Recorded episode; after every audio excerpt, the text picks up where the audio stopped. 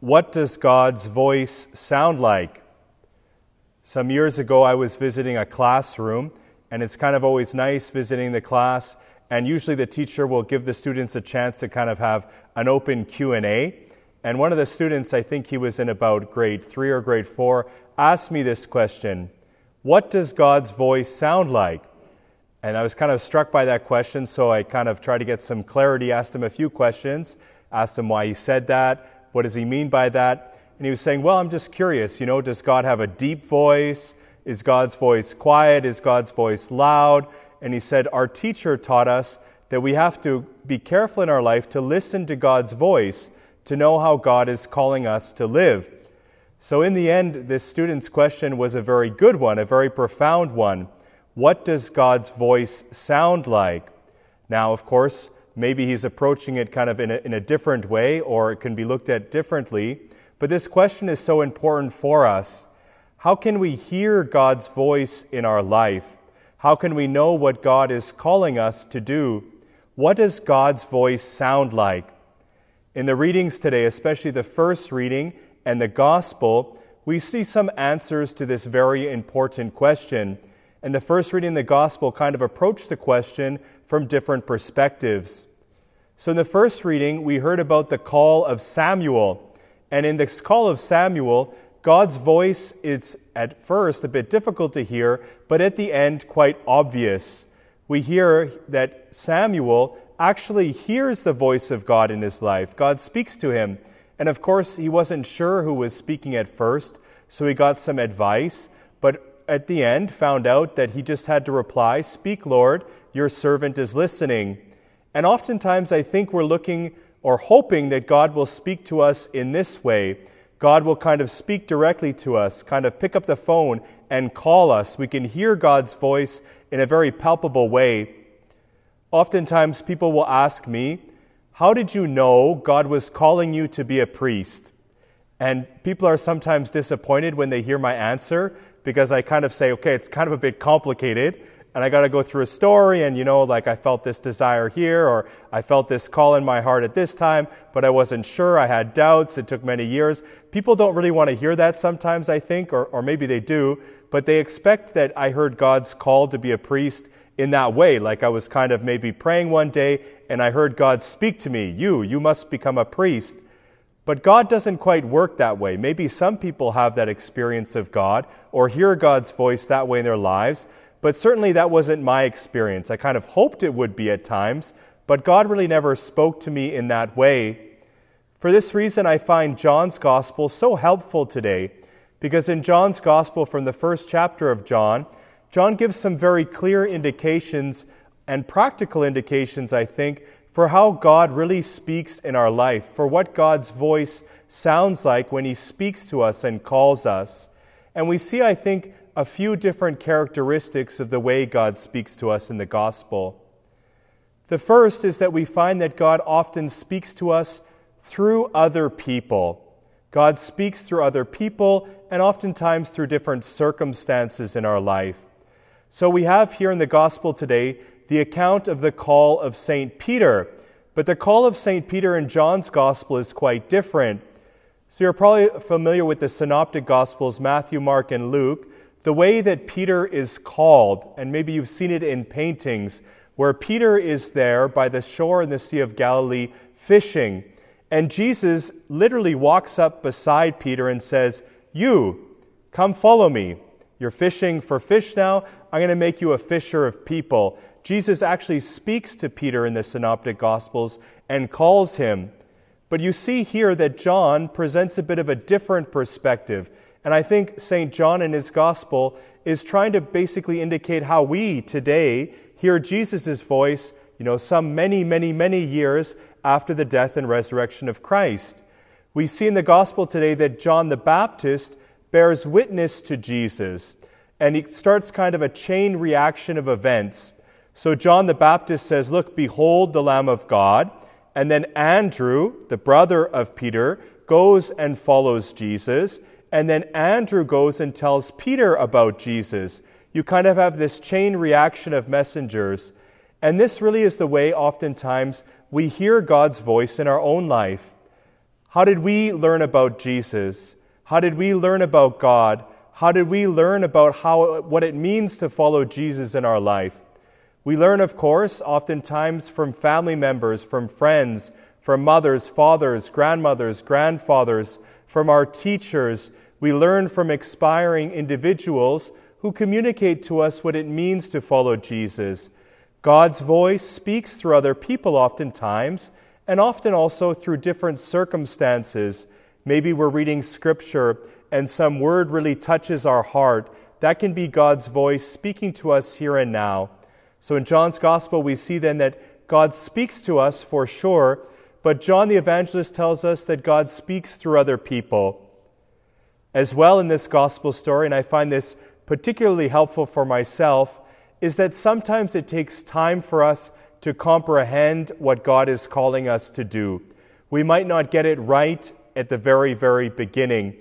And this, I think, is a consoling message. And we can see this in the way that Andrew interpreted who Jesus was after John the Baptist told him. So, John the Baptist again says, Behold the Lamb of God. And we hear this so frequently at Mass, right? After the consecration, the priest holds up the host. Behold the Lamb of God. We can come a bit familiar with it. But this word or phrase, Lamb of God, is so steeped um, in messages from the Old Testament. It goes back to, for example, the Passover lamb that we hear about in the book of Exodus, this lamb whose blood is put on the doorposts that uh, saves the people from slavery in the end.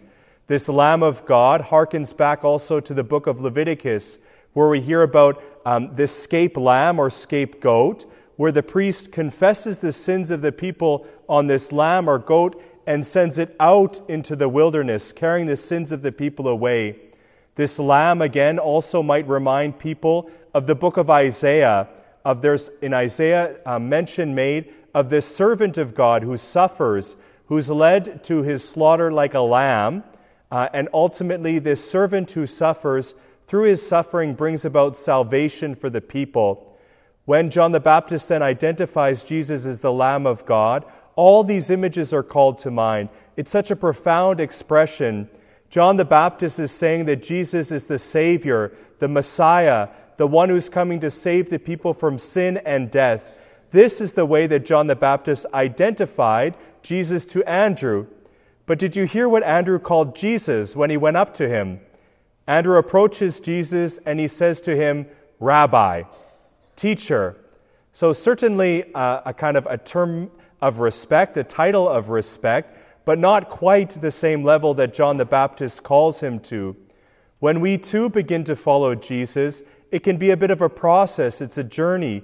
We have doubts along the way. We might not be sure about who Jesus is or what God is calling us to do, but we learn slowly but surely. And we see then, towards the end of the gospel, that Andrew later, in talking to his brother Peter, is able to call Jesus not just a rabbi, but the Messiah the one come to save his people. We then can take some time in our lives to hear the word of God, to appreciate the message that God is calling us to, what God is asking us to do in our life. Finally, in John's gospel, we find that we hear and better appreciate the word of God in our own life when we follow Jesus, when we take steps to try to follow Christ, it is then that we learn about what God is calling us to do. Motion is so important in this gospel that we heard.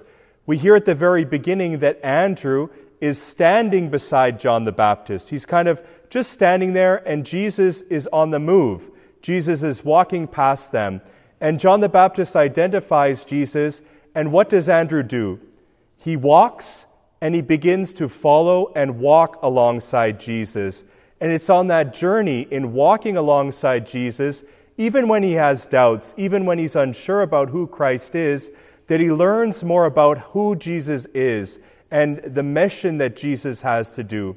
We hear that Jesus tells him to come and see. This is such an important message for us in our own life. We all, when we follow Jesus, have doubts, we have concerns, we can struggle. But when we take those steps to follow Jesus, to pray, to live the kind of life that Christ calls us to, It is then that we can understand more and more the message Christ has for us. When we learn in our life or kind of train for different jobs, some training can be more theoretical, right? We can be like learning chemistry or something like that. But some training, like a trade, is very practical. You learn how to be a carpenter with some theoretical knowledge, of course, a lot of theoretical knowledge, but a lot of training, a lot of practice. You go out into the field and learn by doing. It's this way as well when we follow Jesus. We learn by walking beside him. At this time of year, it's kind of like the award seasons for movies. So I get to mention what I think a movie that should have more awards, uh, but which is The Karate Kid. So maybe you've seen this movie before. Many different versions have come out, but the story's always the same. We hear about Daniel or some other kind of in the later ones, some other person who's trying to learn karate for self defense. And Daniel comes across, of course, Mr. Miyagi, who's this master of karate, but Daniel doesn't quite buy it at first. So Daniel kind of has a glimmer of who Mr. Miyagi is, that he has something to offer, something to teach him. But at the beginning, he's a bit doubtful. But he takes that leap and enters into training with Mr. Miyagi. And as time goes on, he quite doesn't quite understand all the kind of practices that he's told to do, all the training he's told to do. He doesn't quite trust who Mr. Miyagi is. But as he continues to journey with him to learn, he discovers towards the end that he's developed all these great skills from Mr. Miyagi, and he's come to know Mr. Miyagi better, to recognize that he is a great teacher, not just in karate, but someone who supports him in life. Following Jesus is much the same for us. We learn who Jesus is by taking that leap to follow him, even when we have doubts, even when we are uncertain. So, then, what does God's voice sound like? How can we hear God's voice? This, of course, is a great mystery for all of us, but we can be certain that Jesus, that God, is always speaking to us, and John's Gospel gives us some tips for how to hear it. We should be aware that Jesus speaks to us through other people. We should also be aware that at times we might not fully understand what God is saying to us, but the important thing we see in this Gospel is to move, to start following Jesus not just to stay standing, metaphorically, of course, kind of standing in ourselves when we have doubts, but to take steps to follow Jesus. When we doubt, we should continue to pray. When it's hard to forgive, hard to follow Christ, to show kindness, we should continue to do so. We see in the end in John's Gospel that it is in following Christ that we learn and develop and find our true peace and joy when we follow Christ, the Lamb of God.